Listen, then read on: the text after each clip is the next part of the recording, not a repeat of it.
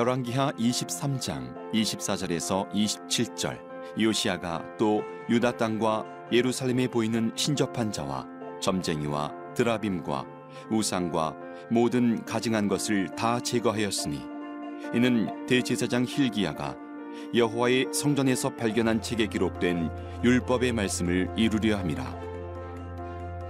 요시야와 같이 마음을 다하며 뜻을 다하며 힘을 다하여 모세의 모든 율법을 따라 여호와께로 돌이킨 왕은 요시야 전에도 없었고 후에도 그와 같은 자가 없었더라. 그러나 여호와께서 유다를 향하여 내리신 그 크게 타오르는 진노를 돌이키지 아니하셨으니, 이는 므나쎄가 여호와를 경노하게 한 그 모든 경노 때문이라. 여호와께서 이르시되, 내가 이스라엘을 물리친 것 같이 유다도 내 앞에서 물리치며 내가 택한 이 성 예루살렘과 내 이름을 거기에 두리라 한 이 성전을 버리리라 하셨더라.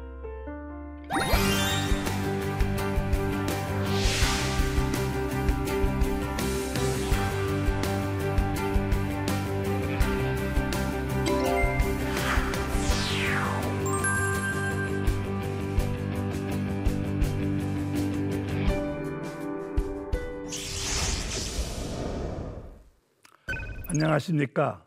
열왕기하 강의를 맡은 권혁승 교수입니다. 오늘은 13번째 강의로 요시야의 종교개혁에 관한 말씀을 함께 나누도록 하겠습니다. 이스라엘이 북왕조 이스라엘이 멸망하고 난 뒤에 136년을 더 유지가 된 남왕국 역시 마지막을 향해 가게 되는데, 그때 마지막 종교개혁자가 요시야 왕입니다. 오늘 함께 나눌 내용의 포인트를 보시도록 하겠습니다.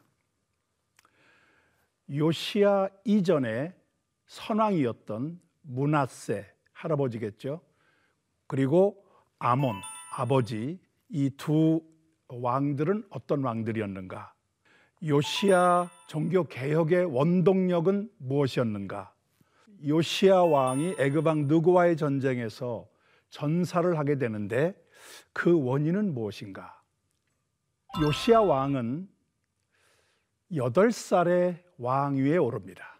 상당히 어린 나이에 왕위에 오른 것이죠.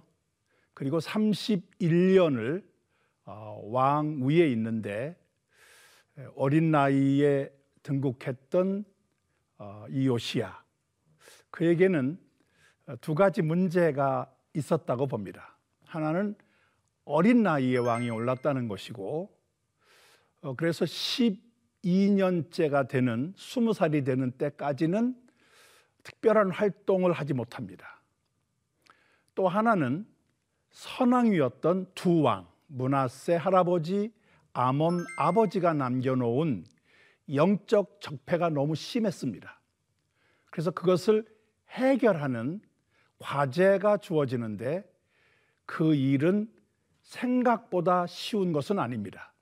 상당한 영적 원동력이 필요하게 되었는데, 그런 점에서 이 요시야를 우리가 함께 나누면서 그가 가지고 있었던 이 여러 가지 어려운 점들을 어떻게 극복했는가 하는 점에 주목할 필요가 있겠습니다. 무엇보다도 이 요시야 왕의 발목을 잡은 것은 그의 할아버지 그리고 아버지 두 왕들이었습니다. 왜냐하면 이 두 왕들이 남왕조 이스라엘 역사를 포함한 이스라엘 전체 왕정 역사에서 가장 악한 왕으로, 하나님의 법을 벗어나서 살았던 왕이었기 때문에 그렇습니다. 므나쎄는 히스기야의 아들이죠. 12살의 왕위에 올라서 55년간 통치하는데 최장수 왕권을 가졌던 왕이었습니다. 아버지 히스기야와는 달리 바알 아세라 숭배자로, 심지어는 성전 안에 1월 성신을 위한 제단까지 만들었던 왕입니다. 거기에다가 자녀를 바치는 소위 인신제사가 이 므나쎄 때 횡행하게 되었고, 점과 사수를 행하며 신접한 자와 박수를 신임하는 그런 왕이었습니다. 성경은 이런 므나쎄에 가증한 일과 악을 행하는 것이 이전의 아모리 사람보다 더 심했다. 여기서 말하는 아모리 사람은 이스라엘이 가나안 정복을 하게 될 때 그때 살았던 가나안 사람들입니다. 하나님께서 이 아모리 사람들의 죄악이 너무 크기 때문에 그들을 몰아내고 이스라엘이 그 자리를 차지하게 하셨다는 내용이 성경에 나오는데 그 상황보다 더 심했다는 것입니다. 더군다나 무죄한 자의 피를 많이 흘려 예루살렘을 가득 채웠다고 했는데, 여기에는 전승에 의한 내용이긴 하지만 이사야를 톱으로 켜 죽이는 일까지 자행한 왕으로 알려져 있습니다. 당연히 이 므나쎄의 잘못된 이 악행 때문에 사마리아와 북왕조 이스라엘이죠, 아합의 집처럼 예루살렘도 하나님께 버림을 받게 된다는 것이 예고됩니다. 그 뒤를 이은 아몬, 20살의 왕위에 올라서 2년밖에 통치를 못합니다. 그런데 이 아몬은 아버지 므나쎄처럼 하나님의 길을 버리고 우상 숭배에 빠지는데 신하들에 의해서 죽임을 당하게 됩니다.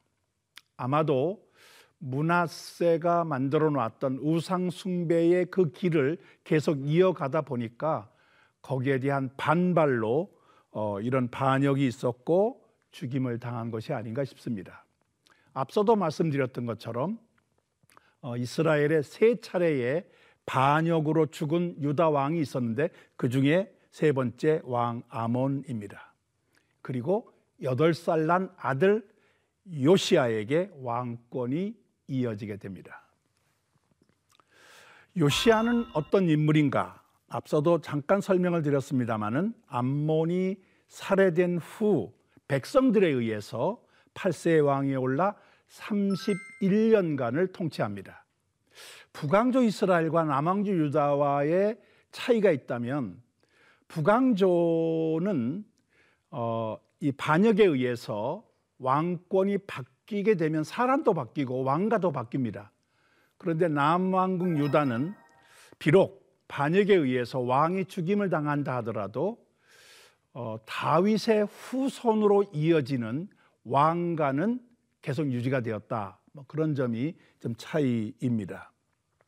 그런데 이 요시야는 앞선 두 왕들과는 달리 여호와 보시기에 정직히 행하며 좌로나 우로나 치우치지 않았다는 성경의 평가가 있습니다.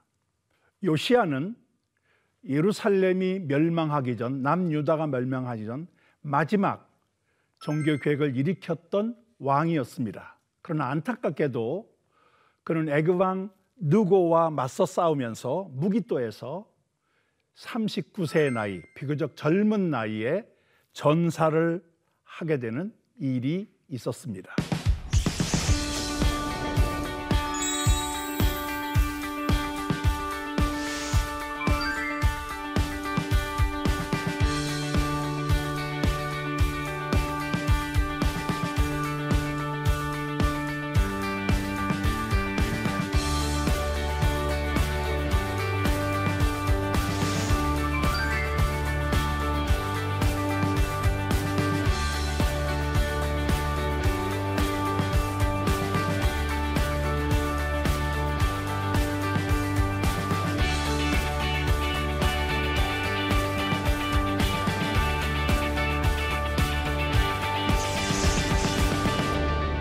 요시야의 종교개혁에 대한 내용이 열왕기하 22장 1절로 23장 30절까지 두 장에 걸쳐서 비교적 자세하게, 상세하게 소개가 되어 있습니다. 요새의 종교개혁은 여러 단계를 거치는데 무엇보다 중요한 것은 율법서를 발견했다는 것입니다. 그 이전에 제위 12년 20살이 되던 때에 우상을 제거하고 유다와 예루살렘을 정결하게 한다. 이건 역대기하에 나오는 내용입니다. 아무래도 어린 나이에 왕위에 올랐기 때문에 성년이 되기까지는 특별한 역할을 하기가 어려웠던 것 같습니다. 그래서 20살이 되던 제위 12년에 비로소 이스라엘 종교개혁의 바탕을 만들어가기 시작하는데, 제위 18년 26살이 되던 때에 힐기야 대제사장을 앞세워 성전을 수리합니다. 선왕이었던 므나쎄 아몬이 성전을 완전히 파기시킬 만큼 방치해 놓았기 때문에 그 성전을 다시 원상으로 복귀하는 것입니다. 그런데 이 성전을 수리하는 과정에서 율법서가 발견됩니다. 율법서도 거의 방치하다시피 하니까 그 율법서의 존재가 어디에 보관됐는지도 알려지지 않았을 것이고, 그러는 중에 성전 수리 과정에서 율법서를 발견합니다. 서기관 사반이 율법서를 읽는 내용이 나오는데, 그때 요시야가 보인 내용이 세 가지입니다. 우선 옷을 찢습니다. 옷을 찢는다는 것은 회개한다는 외적 표현입니다. 그리고 율법서 말씀을 따라 행하지 않았음을 회개합니다. 이것은 자기 자신과 함께 유다 왕국 전체를 하나님 앞에 회개하는 것입니다. 그 결과로 하나님의 진노가 내려졌음을 고백하는 이런 내용이 율법서 낭독을 들은 요시야가 보인 내용들입니다. 당시 예루살렘에 살고 있었던 여서지자 훌다에게 사람들을 보냅니다. 아마도 앞으로 일어날 일들에 대한 자문을 구하기 위한 것이 아닌가 싶습니다. 물론 당시에 예레미야가 이미 활동을 하던 때였지만, 예레미야의 활동이 그렇게 잘 알려지거나 활성화되지 않은 때였던 것 같고, 그래서 요시야는 여선지자 훌다에게 자문을 구하는데, 이 훌다가 이런 내용을 알려줍니다. 율법서의 말씀대로 유다에게는 하나님의 진노가 내릴 것이다. 그러나 하나님 앞에 자신을 겸손하게 낮춘 요시야는 그 재앙을 거치지 않을 것이다. 그러니까 결국 멸망을 당하긴 하지만 요시야는 그 멸망에서 비켜간다는 내용을 여선지자 훌다가 예언을 통해서 알려주게 됩니다.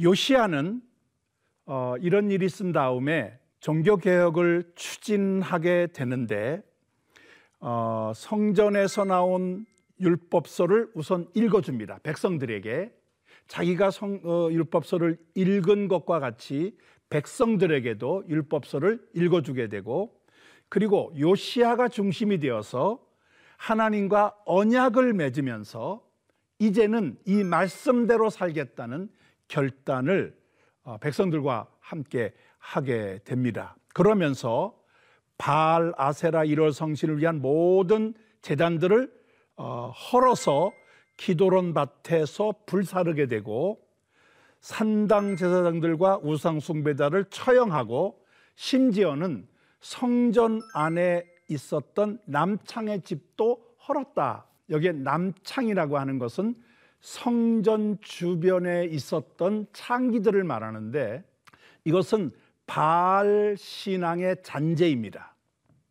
바알에게 제사를 지낸 다음에 마지막 단계가 성전 주변에 있는 창기들과 성관계를 가짐으로 이 바알에게 드리는 제사를 마무리 지었는데, 그 여파가 계속 이어져 내려와서 남창들이 있는 집이 있었다는 것은 여자와의 성관계가 아니라 남자와의 관계니까 이건 동성애가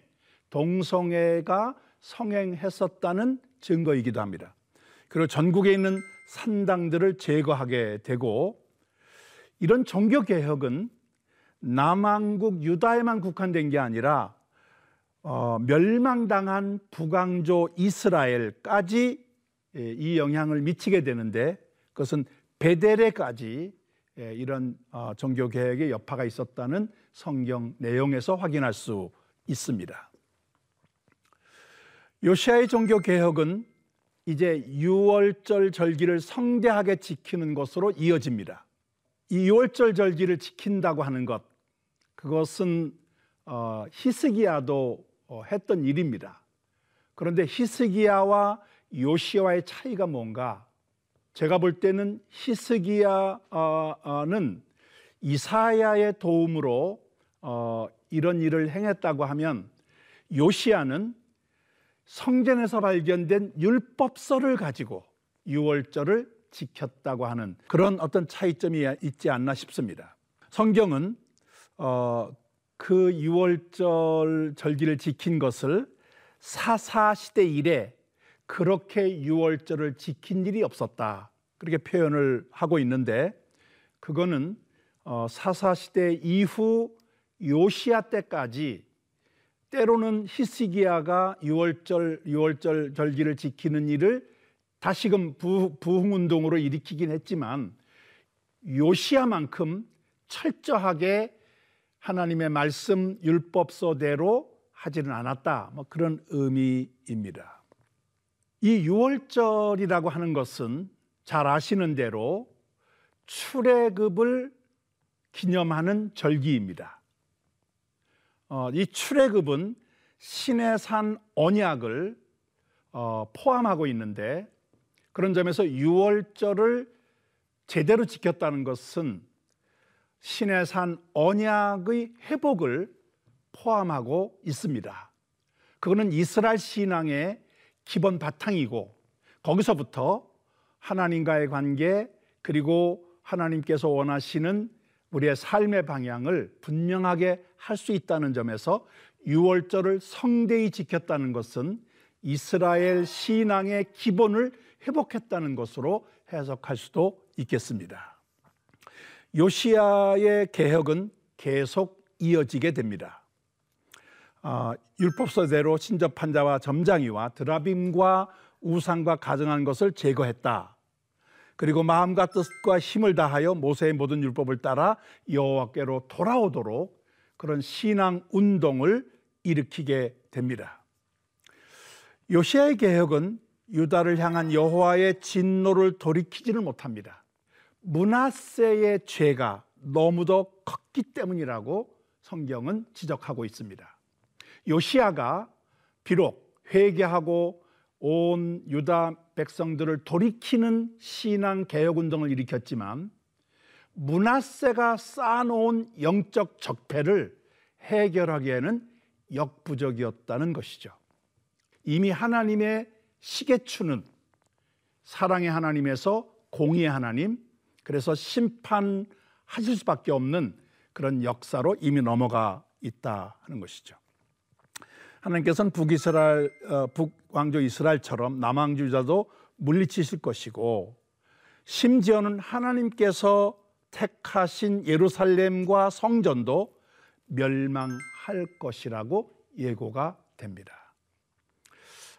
우리는 이 하나님에 대한 우리의 신앙 고백 속에 사랑의 하나님이 분명히 있습니다. 그러나 동시에 공의의 하나님이라는 점도 기억해야지, 이것을 잘못 우리가 받아들이면, 사랑의 하나님만 강조하다 보면 공의의 하나님을 놓칠 수 있다고 하는 역사적 교훈이기도 합니다. 요시야의 말년인데, 앞서 서두에 말씀드린 것처럼 요시야의 말년은 그가 하나님 앞에 바르게 살려고 했던 것과는 상관없이 마지막 그의 말년이 그렇게 아름답지는 못한 그런 마지막이었습니다. 요시야의 종교개혁이 있은 이후 주변 정세가 급변하게 되는데, 그것은 신흥 바벨론이 새로운 제국으로 등장한 것입니다. 그때까지는 아수르 제국이 세계를 지배했었는데 그 아수르의 대응 세력으로 바벨론이 등장하게 됩니다. 그러면서 아수르가 점점 세력을 잃게 되는데 주전 612년 이 바벨론이 아수르 제국의 수도인 느누에를 정복하게 됩니다. 물론 아수르가 그 이후 좀 더 존속을 하긴 하지만 이미 세력의 판도가 바벨론에게 넘어가게 된 사건이라고 볼 수 있겠습니다. 그러는 가운데 주전 609년 애굽 왕 느고가 아수르 왕을 돕기 위해서 출전을 합니다. 당연히 이스라엘을 지나갈 수밖에 없습니다. 그래서 이 느고는 요시야에게 내가 지금 아수르 왕을 돕기 위해서 출전하는데 이스라엘을 지나가게 될 때 대응하지 않으면 내가 다른 아무 일도 없을 것이다. 그런 제안을 하는데 요시야는 그 제안을 무시하고 무깃도로 출병을 하게 됩니다. 그런데 이 역대기 하에 보면 성경은 요시야가 하나님 입에서 나온 느고의 말을 듣지 않았다. 역대기하 35장 25절에 보면 하나님이 나에게 명령하사, 이 느고의 말입니다. 속히 하라 하셨은즉 하나님이 나와 함께 계시니 그대는 하나님을 거스르지 말라 그대를 멸하실까 하노라. 이게 느고가 요시야에게 한 말입니다. 그런데 요시야는 그 말을 무시하고 출병합니다. 성경에 보면 전쟁에 나갈 때 왕은 먼저 하나님 앞에 기도하고 하나님의 허락을 받도록 되어 있습니다. 그런데 이 요시야는 그런 과정을 생략하고 아마도 자신과 신하들과 상의하면서 요즘식으로 말하면 정무적 판단을 한 것 같습니다. 우리가 나서서 느고를 막는 것이 우리에게 유익이 있겠다, 그런 판단을 했던 것 같습니다. 그래서 출병한 요시야는 무깃도 전투에서 치명상을 입고 39세 나이로 사망을 합니다. 역대기 하에 의하면 선지자 예레미야가 애가를 지어 백성과 함께 요시야의 죽음을 애도한 것으로 되어 있고, 그런 그의 갑작스러운 죽음, 좀 이른 나이에 그의 죽음은 유다 왕국의 몰락을 앞당기게 됩니다. 왜냐하면 이 요시야 이후에 네 왕이 통치하지만 이 네 왕이 애굽과 바벨론이라는 신흥 세력 사이에 끼어서 갈 바를 알지 못하는 방황을 하게 되고, 그래서 그 사이에 세 차례의 공격을 바벨론부터 받게 되는 이 남왕국 유다의 멸망이 앞당겨지는 결과를 가져오게 됩니다. 요시야가 죽은 후 그의 아들 여호아하스가 뒤를 이어 왕위에 오르는 것으로 요시야의 생애, 마지막 정교개혁자 요시야의 생애는 마감이 됩니다. 강의를 마치면서 오늘 우리의 삶에 적용할 점들을 살펴보겠습니다. 먼저 앞서 제가 강조한 것처럼 요시야가 개혁을 일으켜서 뭔가 하나님의 시계반호를 좀 돌려놓으려고 애를 썼지만 이미 하나님께서는 사랑의 하나님의 회복의 용서의 하나님이 아니라 이제 그동안 쌓인 영적 적폐를 공의 하나님으로 심판하시는 쪽으로 넘어갔습니다. 우리가 살아가면서 사랑의 하나님도 중요하겠지만 동시에 공의의 하나님이심을 잊지 말아야 하겠다. 사랑의 하나님은 우리에게 위로가 되고 또 새로운 삶의 원동력이 되겠지만, 공의의 하나님은 우리가 어떻게 살아갈 것인가에 대한 조심을, 경고를, 그래서 우리가 바르게 균형 잡힌 삶을 살아가게 하신다는 것입니다. 두 번째, 생명의 신앙의 생명력은 하나님의 말씀에서 비롯된다. 요시야가 다른 이전 왕들, 여러 종교 개혁을 일으킨 왕들이 있습니다만은 가장 강력하게 유월절 절기를 사사시대 이후 그렇게 지킨 적이 없다고 평가할 만큼 유월절 절기를 잘 지켰는데, 그 근거가 성전 수리하면서 발견한 율법서입니다. 신앙의 원동력은 하나님 말씀에서 비롯된다는 교훈을 여기서 받을 수가 있겠습니다. 세 번째는 적을 통해서도 하나님의 말씀 메시지가 전달될 수 있다는 것이에요.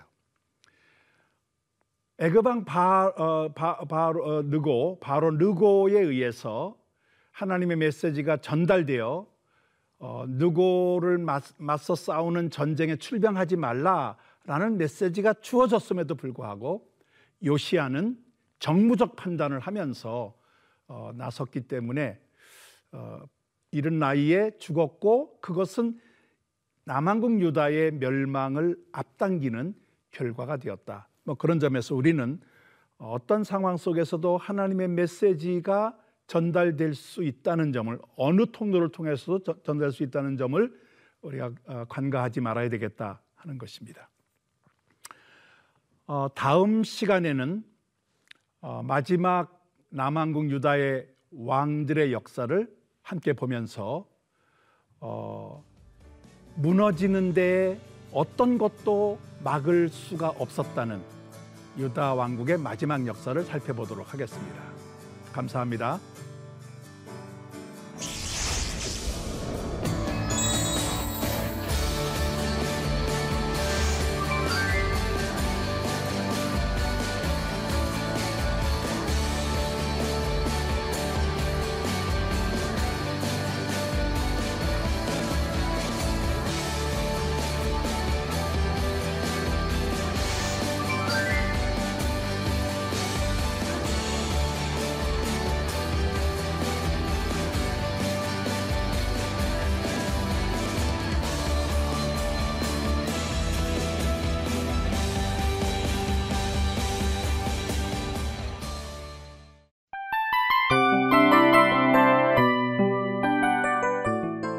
이 프로그램은 청취자 여러분의 소중한 후원으로 제작됩니다.